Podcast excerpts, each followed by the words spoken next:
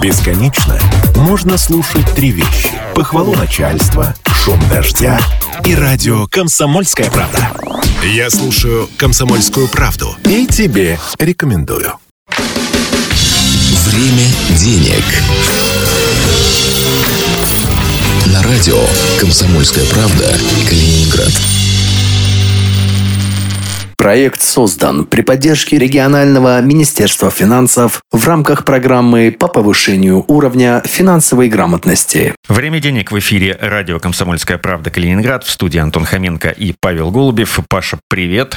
Добрый день, Антон. Добрый день, уважаемые радиослушатели. Отгремели первые длинные выходные 2024 года. Не переживайте, через две недели будут новые, посвященные уже другому празднику. А, но а, рабочие будни, тем не менее, снова настали, и это значит, что э, время денег, да, в эфире радио «Комсомольская правда» Калининград, э, знаменует собой новую рабочую неделю, впрочем, как и всегда. Э, и сегодня мы э, с Пашей, как всегда, тоже обсудим наиболее интересные новости прошлой недели, так или иначе связанные с экономикой, финансами и нашими кошельками. Ну, а во второй части нашего эфира будет fingram39.ru. Это очередной урок финансовой грамотности, но его тему мы объявим чуть позже, когда для этого настанет свое время денег. А сейчас к новостям. Э, наверное, главная новость прошлой прошлой недели, которая связана, как я уже говорил, с экономикой и финансами. Это новые санкции, которые э, ввели э, против России. Их достаточно много, и достаточно много компаний и физических лиц, против которых эти санкции введены. Ну и мы, как всегда, попытаемся разобраться, э, что же нам-то, простым гражданам, будет от новых ограничений. Ну, наверное, достаточно быстро мы ничего ощутить, э, к счастью, не сможем. Э, к сожалению, э, отсроченный какой-то эффект все равно коснется и граждан Российской Федерации, безусловно. Наверное, не будем подробно заострять внимание на персональных списках, да, мы лично с этими людьми особо не знакомы, то кто... А нас в этих списках, скорее всего, самих нет. Да. Ну, наш... пока, во всяком случае. Да, я думаю, до такой степени степени не добрались, хотя если будет какой-нибудь там 248 пакет станций, да, э, станций, санкций, да, то может быть абсолютно все что угодно. Поэтому да, там очень большой список персональных э, санкций, санкций против компании, но основной удар был нанесен, если мы попробуем все-таки э, выделить двух, так скажем, выгодоприобретателей во всей этой истории в кавычках, то это в наши взаимоотношения с Китаем и Северной Кореей, и это национальная систему банковских платежей НСПК, э, в части, который является оператором э, платежной системы МИР. Помним, да, МИР пришел на смену MasterCard и Visa, и, собственно, мы практически все, наверное, уже, у кого, наверное, остались вот эти карты, полученные, например, в 2021 году или в начале 2022 года, они еще будут действительны. У кого-то 4 года, у кого 5 с момента выпуска. Но я думаю, что уже буквально в 2025 году с приходом следующего 25 года, естественным образом э, срок годности всех карт зарубежных платежных систем, а именно Visa и MasterCard, просто перестанут действовать, потому что будут выданы новые пластиковые карты, а, уже по системе МИР, например. Да? Ну, львиная доля, конечно, по миру. Что касается, значит, какие у нас э, есть последствия у этого, опять-таки, возвращаясь к тому, чего-то, к, чем, к тому, что ты, Антон, сказал в самом начале про граждан, ведь это наиболее интересно. А, была уже история о том, что что делать, что делать, у меня не проходит карта МИР в обычном продуктовом магазине, условно, за купленную хлеб и масло. Нет, это был, может быть, какой-то отдельный сбой на отдельном кассовом узле отдельной карты отдельного банка или отдельного терминала с эквайрингом, внутри страны ничего не изменилось вообще. Платежеспособность карт МИР осталась той же, что и была до введения этого 13-го пакета санкций. Поэтому здесь переживать не стоит. Что касается возможности оплачивать картами МИР покупок за рубежом, то, ну, по сути, такой возможности и не было. Карты МИР э, с горем пополам могли у кого-то пройти, и то от отдельных банков, например, там было условно когда-то возможно оплачивать покупки э, картами МИР от банка Райфайзен, возможно, когда-то, когда-то, я говорю, это ну полтора года назад, оплачивать картами э, Россельхозбанка, но сейчас картами МИР э, нигде в мире, извините за такую тавтологическую иронию, оплачивать нельзя. Да, есть некоторые страны отдельные, где это как бы можно было бы сделать. Возможно, теперь и их не будет. Ну, это имеется в виду, в первую очередь, так называемые дружеские страны. Да, дружеские Азии и дружеские страны из Средней Азии, например. Да, вот. Но э, и то там проблемно было, смотря от какого банка, карты, эмиссия выпущена и так далее. Поэтому ну, мы можем говорить о том, что сильно хуже не стало. Главное, что мы можем оплачивать с привычным пластиком э, внутри страны так же, как это и было. И мир как э, бежал с огромным приростом пользователей, да, по сути, становясь э, таким естественным монополистом. Таким он и становится. Оценка сейчас э, по э, картам банковским в стране проходит, если мы берем розничные продажи, не интернет-заказы, там еще боль, доля, естественно, выше, она там к 100% стремится. По картам проходит около 68-69%. И из них уже 75% по картам мира. Сейчас эта цифра изменится и станет ну, около там, 95%. А, поэтому можно будет говорить о том, что мир это практически ну, единственная, э, но не по своей вине э, система э, карт банковских платежей на пластике. Поэтому тут я не вижу пока каких-то больших проблем.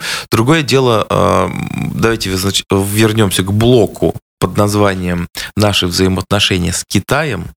И вот то, что 13-й пакет ознаменован во многом пристальным вниманием к этому, да, мы все знаем о проблемах с параллельным импортом, да, автомобилей. Э, тут уже Россия э, не собирается вроде как его продлять, э, ввиду чего мы можем увидеть, это я к тому, что ожидает россиян и простых граждан, да, от этих пакетов и косвенно связанных с этим других вещей. Параллельный импорт под большой-большой угрозой, точнее его продление в части, например, автомобилей. Соответственно, приток автомобилей сократится, цены вырастут на все машины. На помоечные машины, которым 20 плюс лет, на более-менее свежие со вторички и тем более на а, машины, продающиеся в автосалонах. Заместит ли это Китай? А вот теперь большой вопрос. Если э, западные санкционеры, да, так их назовем, э, взялись все же активно за наши взаимоотношения с Азией, а конкретно Китаем, Тайванем, Гонконгом, Кореями, обеями, да, хотя с Южной Кореей там практически нам делать нечего, их позиция более чем ясная и идет в конве э, западного мира. Но есть страны такие относительно дружественные, ну, прежде всего Китай. И вот если сейчас начнутся э, вот этот процесс, который уже начался, а именно ввод санкций э, по отношению к китайским юридическим лицам и физическим лицам со стороны э, США, Евросоюза и так далее, то вот это может очень сильно остудить и так, на мой взгляд, не запредельный уровень желания работать с Россией у частной компании. Я сейчас, сейчас не беру политику высшего уровня. Да? То, о чем договаривается Москва с Пекином, это отдельная история, и мы, э, наверное, э, слишком претенциозны будем, если будем сейчас это обсуждать, кто там чего боится, не боится и так далее. Я думаю, что отношения политические на высшем уровне между Москвой и Пекином э, достаточно индифферентны к любым санкциям, по крайней мере, пока. Но есть конкретные производители, есть конкретные заводы, находящиеся там в Гуанчжоу, в Шанхае, в том же самом Пекине, которые, ну, волей-неволей учитывая спрос и запрос со стороны России, поставляли нам и запчасти, и компоненты, и автомобили. И вот теперь, когда начнутся э, когда уже началось введение санкций против китайских компаний, работающих с Россией, э, то есть ощущение, что многие из них не захотят терять потенциально более крупный международный рынок на фоне поставок в Россию. Я не говорю, что это будут делать все. Есть еще один такой момент. Кто бы как ни думал о том, что сейчас китайцы такие молодцы, значит, спасают наш рынок, автомобильный рынок России, заполоняя постоянно появляющимися какими-то новыми брендами. Я вообще не понимаю. Мне кажется, устаревает скорее не автомобиль китайский и его технологии, а сам бренд. Поэтому э, то, что сейчас происходит, оно на самом деле не является ориентации на Россию китайской экономики. Китайская экономика всегда была ориентирована только на себя и на внутренний спрос. Это факт и данность. Именно поэтому, покупая китайский автомобиль, вы там очень быстро находите все меню в бортовом компьютере на китайском языке. Именно поэтому там все создано для китайского рынка, китайских условий, китайской природы, там, если хотите, климата и тому подобное. Поэтому китайцы прежде всего ориентированы на себя. Второе, они ориентированы на крупные международные, международные рынки сбыта. И только в конце они ориентированы на Россию.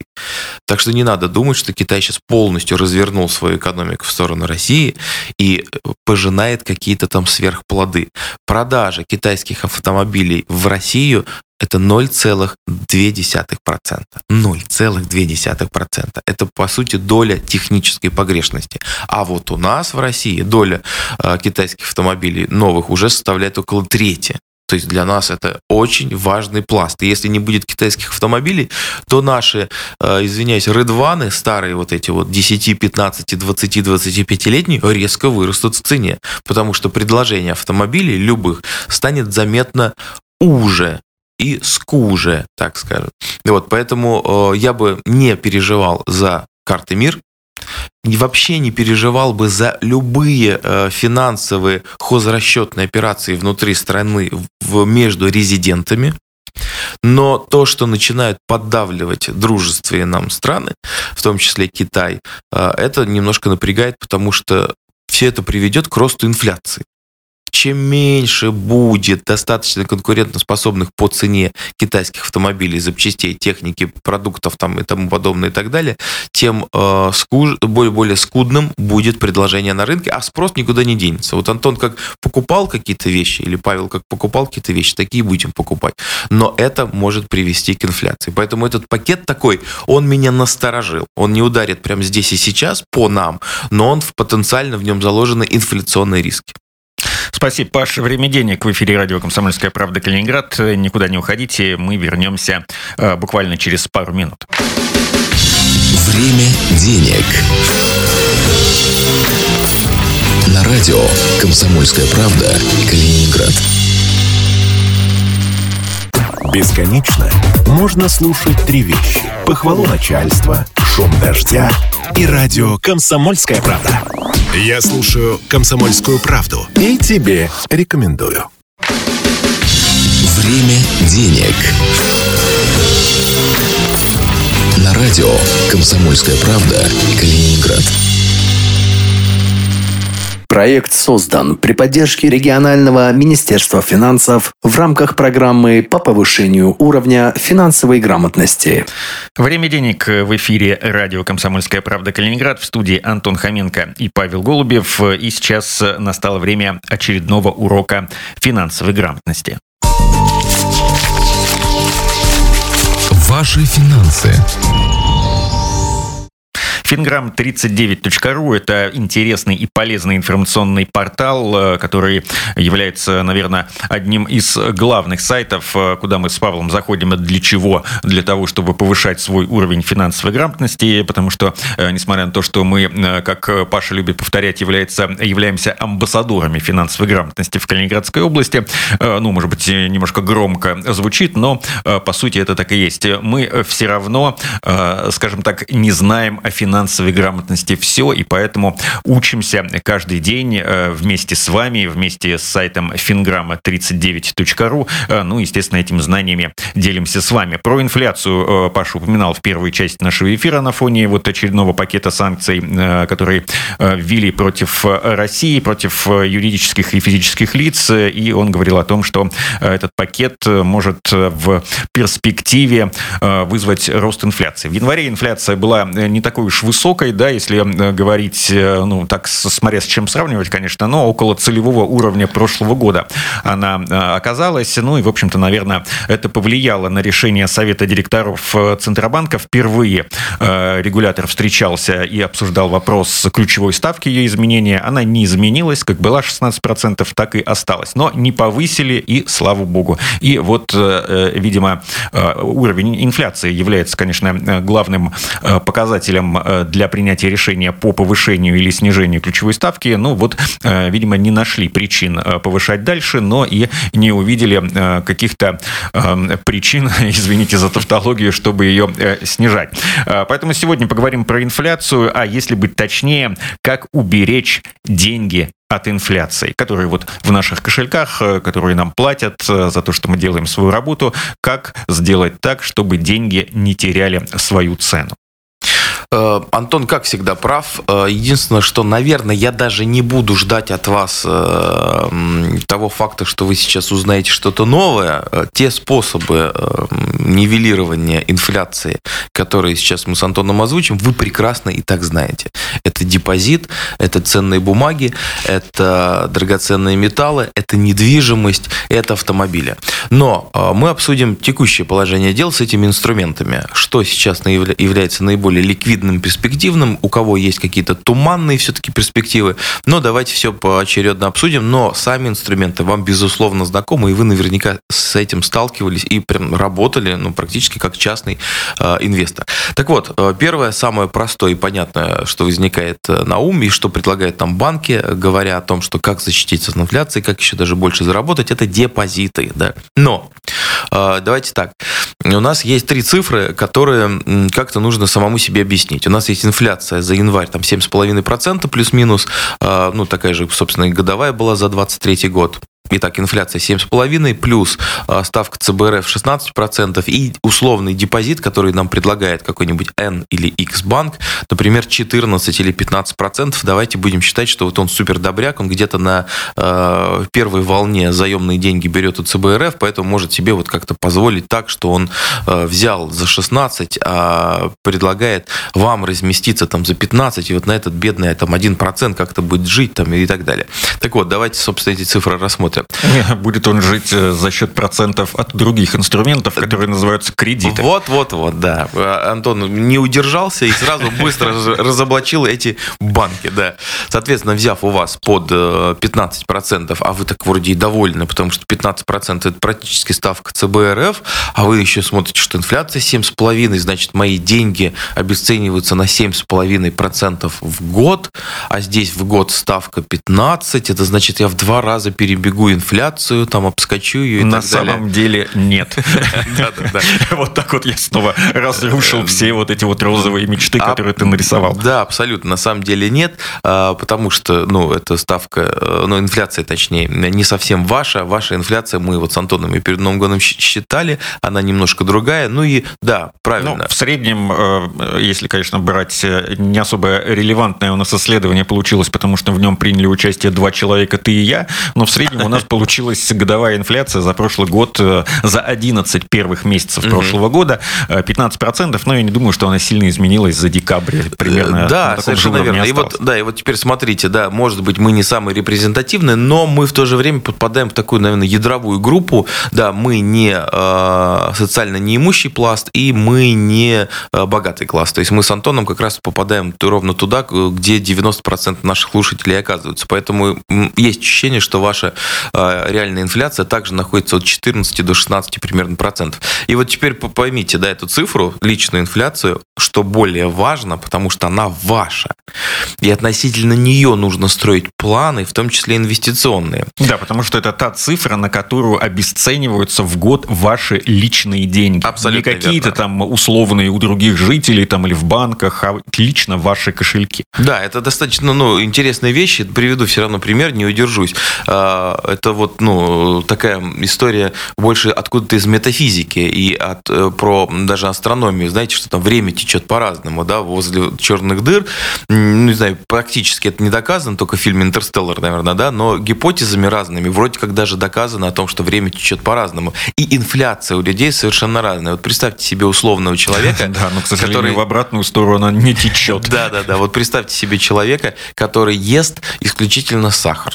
Ну, вот покупает пакеты вот эти килограммовые, да, сахар, песок, и ест только его. Ну, тогда он будет на стоматолога очень много денег тратить. А, да, но мы, мы берем, да, но это уже там другой вопрос, если там инфляция на стоматологические услуги, безусловно, но вот представим, что он ест, а, например, исключительно сахар, да, или соль. Вот просто соль. Ну вот как это организм позволяет это делать. И у него инфляция, потому что все его потребление – это только соль. И инфляция по соли составила 12%. По сахару, прошу прощения, 12%, по соли там вообще, по-моему, несколько процентов. Не подорожала соль. А вот другой человек ест только куриные яйца. Исключительно. На завтрак, обед и ужин. Тут, кстати, можно больше представить, да, потому что есть глазунья, вареные, болтуни там и так далее.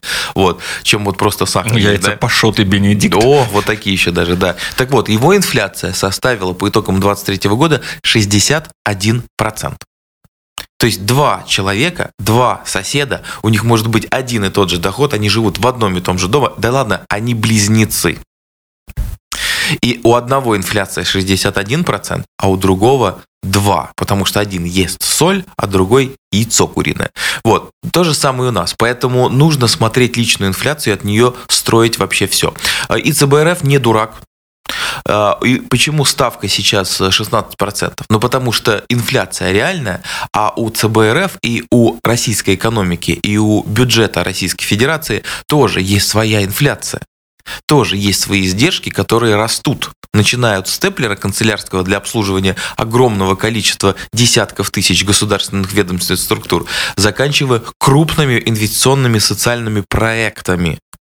И там есть инфляция, и она не 7,5, она именно такая, какая ставка ЦБРФ.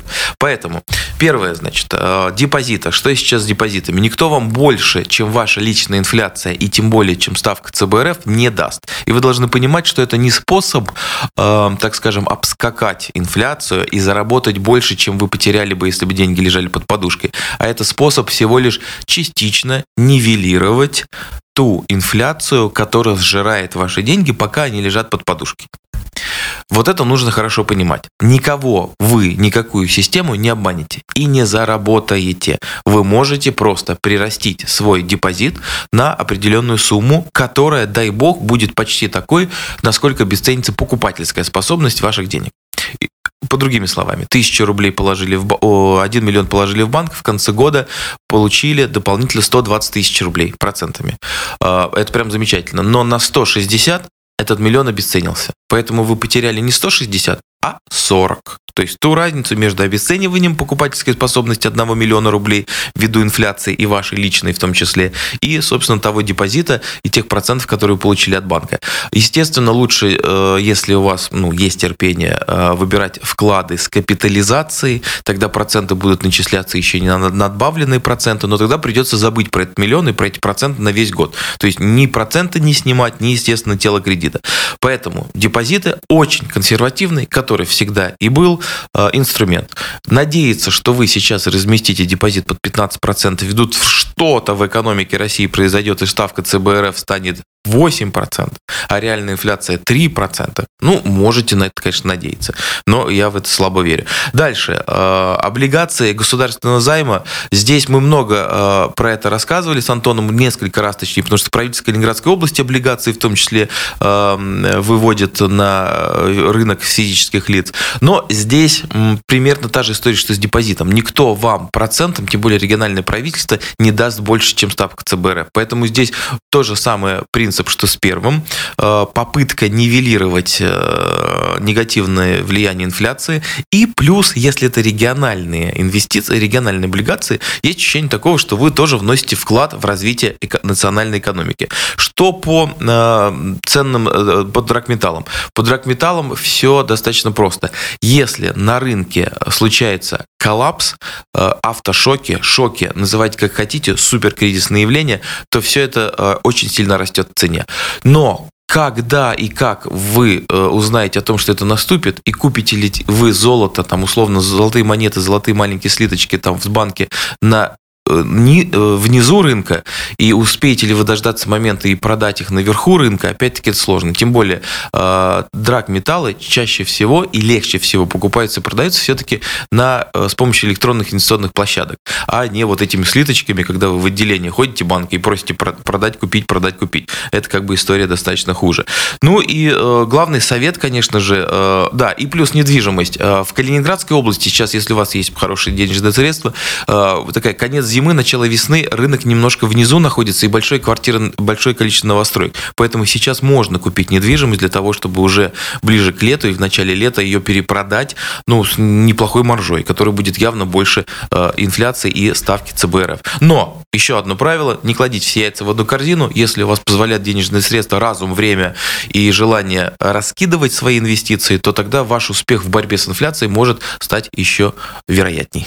Ну, я добавлю, если ты говорил про государственные облигации, есть еще так называемые облигации федерального займа, ОФЗ. Вот, если будете этим инструментом пользоваться, он тоже достаточно консервативный, то выбирайте облигации с как можно более длинным э, сроком размещения, то есть, например, 2 года 8 месяцев, это лучше, чем э, погашение через полгода, потому что, ну, полгода это практически невыгодно. Э, время денег э, на радио «Комсомольская правда» Калининград. Антон Хоменко, Павел Голубев. До встречи через неделю. Время денег. На радио «Комсомольская правда» Калининград.